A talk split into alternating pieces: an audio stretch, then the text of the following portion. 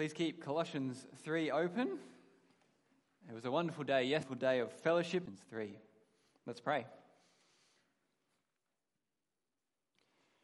God our Father, we thank and praise you for the words of the Apostle Paul, for his boldness in proclaiming your gospel faithfully, and for showing us how to respond to it with passages like this. Lord, we ask that you'd help us to respond to his words and become the church that he calls us to be. We pray in Jesus' name. Amen. Imagine a church like this for a moment. Imagine a church where the gospel is at the center of everything. A church that strives to live out God's word faithfully.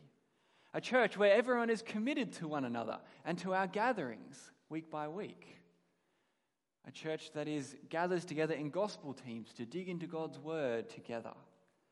A church where people sing God's praises loudly and passionately. A church where people are becoming Christians because the members of the church are proclaiming Christ to their friends and their world. A church where those in need who are, are cared, those who are in need are cared for. Where Bruce gets alongside Dave, hypothetical names, um, to care for him through his struggles. Or where Christy gets alongside Anna when she goes in for surgery and needs meals and lifts. A church where forgiveness and peace and love and unity thrive. Now imagine a church that's not like this. A church where people rarely make it on a Sunday and never really at all to a small group. A church where people would rather just do social things than read the Bible together. A church where people sit in the pew and expect the pastors to do all the work. A church where people kind of mumble through the songs and the prayers with blank expressions on their face. A church where no one ever visits because the atmosphere is cold and uninviting. Where those who struggle, no one notices. A church where grudges and bitterness cause constant conflict and hurt. Which church would you rather be a part of? Or rather, which church would you rather be? Today, in our passage, the Apostle Paul is painting the picture of a flourishing, healthy church. He shows us God's chosen people and how they should live together. And he puts the onus on us, doesn't he? He calls us to be a godly church together. So let's explore what he has to say. But first, let's remember back to last week. What did we see Paul saying in that passage? We saw him say, the first part of chapter 3, set your minds on things above, where Christ is seated, not on the things of this earth. He said, You have died and been raised with Christ, so put to death the sexual immorality of this world. Put away the speech of this world, slander, malice. It belongs to the world, not your heavenly home. Well, this week in our passage today, Paul continues that train of thought, except instead of put off sin, he says, put on godliness. Put on godliness towards one another. Did you notice that as he described the different character traits they're actually ways that we interact with one another. He talks about this chosen people, God's people, living lives of love and peace towards one another. So come with me, let's get started with verse 12. Paul paints this picture of a healthy church. He says, Therefore, God's chosen holy one, that God's chosen ones, holy and loved, put on heartfelt compassion, kindness, humility, gentleness, and patience. So remember back to last week, we saw him say, Put off these five sins. This week he says, Put on these five virtues, these positive aspects of godliness. But before we get to what these virtues are, we need to notice those first few words. Did you see them? Paul says, Before I tell you what to do, listen to who you are. He says, You have been chosen by God. He has made you holy, set you apart by the blood of Jesus. You are loved by Him.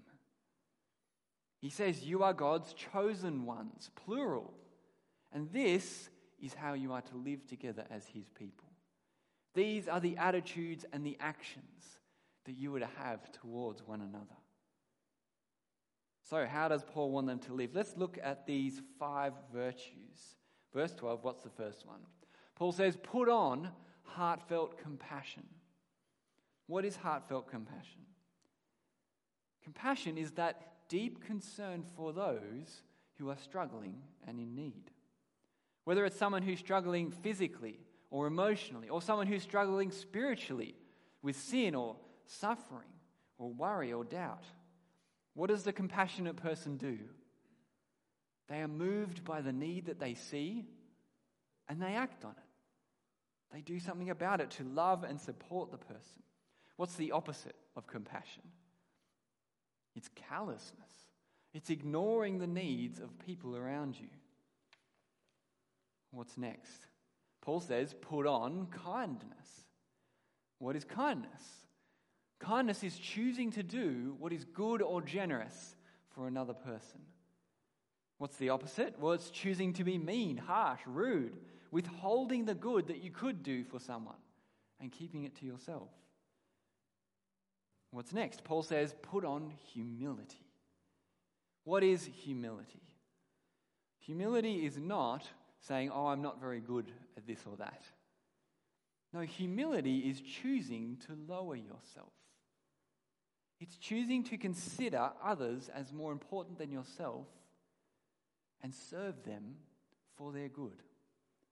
It's being willing to do anything for a brother or sister in Christ, even if it seems beneath you. What's the opposite of humility? It's arrogance, isn't it? It's thinking that you're better than others around you. It's being too important to serve others. What's next? Paul says, put on gentleness. What is gentleness? Think about it for a moment. What is it to be physically gentle? Imagine for a moment that you are holding a newborn baby, which is what I will hopefully, God willing, be doing in just a few weeks' time. You're meant to be gentle with babies, right? Why? Because they're fragile, because they're less strong than you, because you can hurt them. So, to be physically gentle is to use the appropriate care and the appropriate amount of strength for that person, for that thing that you're dealing with. We can think about it the exact same way in our relationships with one another. Gentleness is speaking carefully with people. It's thinking about how your words and your manner will affect them. It's meeting people where they're at. Maybe they're younger than you. Maybe they look up to you. Maybe your words and your manner have great potential to hurt or to, or to help. And you need to be careful how and what you say. That's gentleness. What's next? Well, it's the fifth one, it's Paul's last one. He says, put on patience. What is patience? In our modern world, we think of patience as having to wait for things, don't we? Having to wait in line for things, having to wait for traffic. But the idea behind this word is actually the idea of being long suffering. What does that mean? It's an old fashioned word that simply means putting up with others when they are difficult. So to be patient means to endure the frustration and hurt that comes up in relationships all the time. To bear with your brothers and sisters in Christ. To bear with them and not give up when it's hard. Not to give up on your church or an individual when things are strained. And Paul, he goes on to expand on that trait. So have a look, verse 13. He says, Put on patience, accepting one another, forgiving one another if anyone has a complaint against another. Paul is a realist when it comes to our church life, isn't he? He assumes that we will have hurts and complaints against one another. It is inevitable. But he says rather than cutting off those who hurt us, rather than running away, we need to accept them. Bear with them. Be patient with them. Forgive them. Because that's the gospel, isn't it? Look at the end of verse 13. Paul says, Just as the Lord has forgiven you, so you must also forgive. The heart of the gospel of Jesus Christ is forgiveness, isn't it? And so the heart of the church who believes in the gospel also has to be forgiveness. Paul says, as God's chosen people, here is how I want you to live. I want you to put on heartfelt compassion, put on kindness, humility, gentleness, patience towards one another, forgiving one another. That is the picture of church that Paul is painting a healthy and flourishing church. And so it makes me wonder how are you going with those five traits, those five virtues, those five responses to God's grace to you? Which one of those five do you want to grow in so that you can serve your brothers and sisters in Christ and love them as Paul calls us to? Maybe you struggle to be compassionate to those here at church. Maybe you forget the, to be kind to others in the busyness of life. Do you need to humble yourself and serve people, even if it's hard? Do you struggle with being harsh and you need to grow in gentleness? Are you impatient? Do you need to bear with your brothers and sisters in Christ? Whichever one it is, pray that God would give you the strength to put on that virtue and then strive to do so. And I don't think it's any surprise, I hope you don't, that these aspects of godliness, they are all things that we see perfectly displayed in our Lord Jesus. Think about it for a moment. He had compassion on the crowds when he healed and taught them. He showed kindness to those who were in desperate need. He came humbly as a man into our world and gave his life for us, went to the cross. He was gentle with those who were struggling and caught in sin. He was patient with those who hurt him. Let's follow our Lord Jesus and put on these things. But then Paul sums it all up for us with a sixth virtue. So have a look at verse 14. Above all, Paul says, put on love the perfect bond of unity. At the heart of all of these five virtues, these attributes, is caring for one another, choosing to do what is loving and kind and good and generous. Love will bind you together in unity, Paul says. And Jesus is again our example. He loved us and gave himself for us. So, Paul wants love and unity, but he also wants peace. Let's look at this last verse of this section. Verse 15. He says, Let the peace of the Messiah, the peace that he has won between us and God, to which you are also called in one body. He's saying, You've been called by God into one body to live at peace with one another. Let this peace, he says, control your hearts. Do you see what he's saying? He's saying, let the peace of Jesus control your thoughts and attitudes and actions, not your ego. Let the peace of Jesus inform how you act towards your brothers and sisters, not your selfish desires. Don't let those things govern how you interact with each other. No, peace must control your heart, your thoughts and attitudes and actions. Don't let anger or self righteousness or malice, the things we thought about last week, drive the way that you treat one another. No, choose to act in peace. So, as God's chosen people, Paul calls us to live in these loving and peaceful ways towards one another. Isn't that the kind of church that we want to be? The church that is full of compassion for one another, kindness, gentleness, humility loving one another and seeking peace. But Paul goes on to speak more about what a healthy church should look like. He paints this beautiful picture even more. Look at verse 16 with me, the next part of the passage. He paints a fl- picture of a flourishing church. And this has to be one of my most favorite verses in the Bible. And I hope it's the same for you. It is a verse that we strive to live out here at Snack. Let's read it together. Verse 16. Let the message of Christ, Sorry, let the message about the Messiah dwell richly among you. As God's chosen ones, His holy, loved church, we need to make sure that the message of Christ, the gospel, sits at the very center, front and center of all that we do. The gospel is how God saves people, isn't it? It's how He brings people into a relationship with Himself. It's how He justifies us. It's how He saves us from the power of Satan, we heard yesterday at the big day out.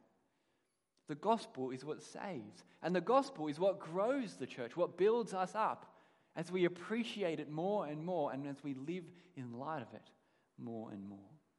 And so Paul says the gospel must dwell richly among you. What does that mean? We might be tempted to think that it simply means thinking about the gospel in the privacy of our own hearts and minds. That's not a bad thing, is it? To reflect on the gospel and to appreciate it in our own hearts. But I don't think that's what Paul means here. Why? Because look at the very next verse, or the next words in the verse. He says, Let the gospel dwell among you, teaching and admonishing one another in all wisdom. He says, This is what it means for the gospel to dwell among us, to speak it to one another, so that we are all involved in the work of building up one another in the faith. It's not just the ministers or the gospel team leaders whose job it is to teach. We are all called to teach and encourage one another with the gospel. We are all called to admonish or warn one another of the dangers of sin, to warn each other from turning away from Christ, and we are to do this with God's wisdom given to us in His Word. This is what it means for the message of Christ to dwell richly among us, that it would overflow from our hearts and minds and out of our mouths,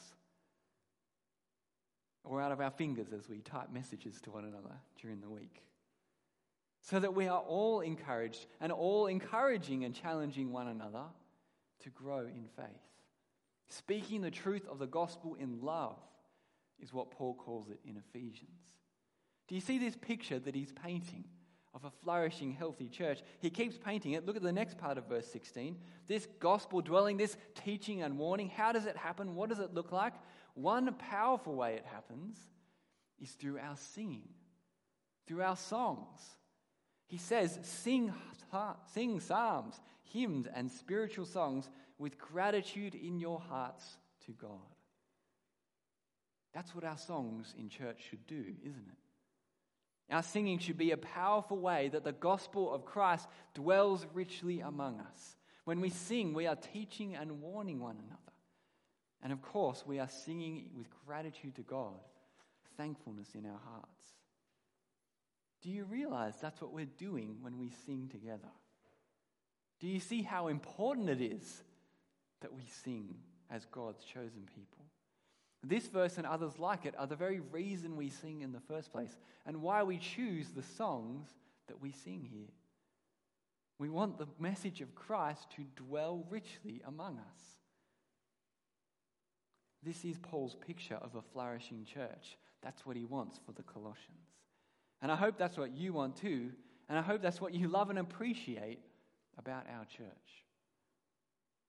When I first came to a church where the message of Christ was dwelling richly, it was an incredible time of my life. It was actually the church previous to Snack for me. But it was a church where the teaching and the services, where the songs and the conversations were filled with the message of Christ. And when I first came to Snack seven or eight years ago, feels like a long time now, doesn't it? I had that same joy all over again. Because here too, I experienced the message of Christ dwelling richly among God's people. And I've only seen us grow in that as a church. Do you realize what a joy and privilege it is to be part of a church where the message of Christ dwells richly? There are churches around Australia and around the world where the message of Christ just isn't there. It doesn't dwell richly. It's been replaced by one thing or another by self help preaching, or by mystical or emotional experience, or by politics and social concern, or church just kind of becomes this kind of social club for people to have a community group to go to where they can make friends and be a little bit religious. But it's really not about the word of Christ dwelling richly among God's people. Something else has replaced the gospel in these so called churches all around the world. Sadly, it's the norm rather than the exception. So never take it for granted. Never take it for granted. Always be thankful that God has blessed our church. That our church, both the leadership and the members, are so eager to see the message of Christ dwell richly among us as we speak it, as it comes out of our hearts and minds in our songs. But let's not also settle. Let's not be content with where we are. Let's grow in this. Let's grow as a church who have the gospel dwelling richly among us even more. Let's work out how each one of us can be growing in speaking those truths of God's word, singing the gospel to one another. And it could be as simple as remembering why we sing. And I hope that's what we've done just now. So that when we do sing, you sing with more joy and passion and zeal, and the people around you are encouraged. Or it could be as simple as asking someone after the service, What have you read in God's Word this week? Or sharing what you have been struck by as you've read God's Word. Or something from Big Day Out yesterday. What were you encouraged or challenged by? It's as simple as just talking about that, asking those questions of one another. This is what Paul desires. Do you see it? That as God's chosen people, the gospel dwells richly among us. Well, Paul draws it all together beautifully at the end of the passage. Let's dig into verse 17 briefly to see how he sums it all up. He says, Whatever you do, in word or in deed, do everything, everything in the name of the Lord Jesus, giving thanks to God the Father through him. Paul sums up everything that he said so far with this one command. And it's a little bit all encompassing, isn't it? Everything you do, particularly everything that you do together as a body, as a church, your attitude, your actions, your words, do it all in the name of Christ. Do everything as if it were for Jesus, for his glory, according to his will. Paul is calling us here to be intentional, isn't he? He wants God's chosen ones to live their life together intentionally, intentionally thinking and speaking and acting in love and peace towards one another, intentionally speaking and singing the gospel to one another, the message of Christ, intentionally and thoughtfully doing everything in the name of our Jesus, our Lord Jesus, for his glory. Do you think about your church family like that? Do you think about our gatherings like that as opportunities to see the word of Christ dwell richly among us, to show Christ like compassion, love, and peace? I pray that it is, and that we grow in this as a church so that everything we do is for the name of Jesus. And all of this, Paul says, to finish up, is accompanied by what? Giving thanks to God the Father through Christ. There's that theme again that comes up all throughout the book of Colossians. It comes up three times in this passage. I skipped over it, but he says these three things be thankful, sing with gratitude in your hearts, and here, giving thanks to God the Father.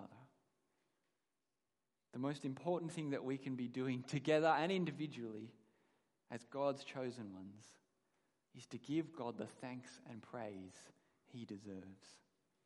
In everything that we do, coming to him through our mediator Jesus and overflowing with thankfulness for the amazing grace he has shown us. Through Christ, we are God's chosen ones, holy and dearly loved. We are his church, and this is how he calls us to live. So why not be the church that the Apostle Paul says we should be? That God calls us to be while we give thanks to Him through our Lord Jesus Christ. God our Father, we thank and praise you for the time together you've given us in your word, for the words of the Apostle Paul that speak so boldly and clearly on what it is you want your church to be.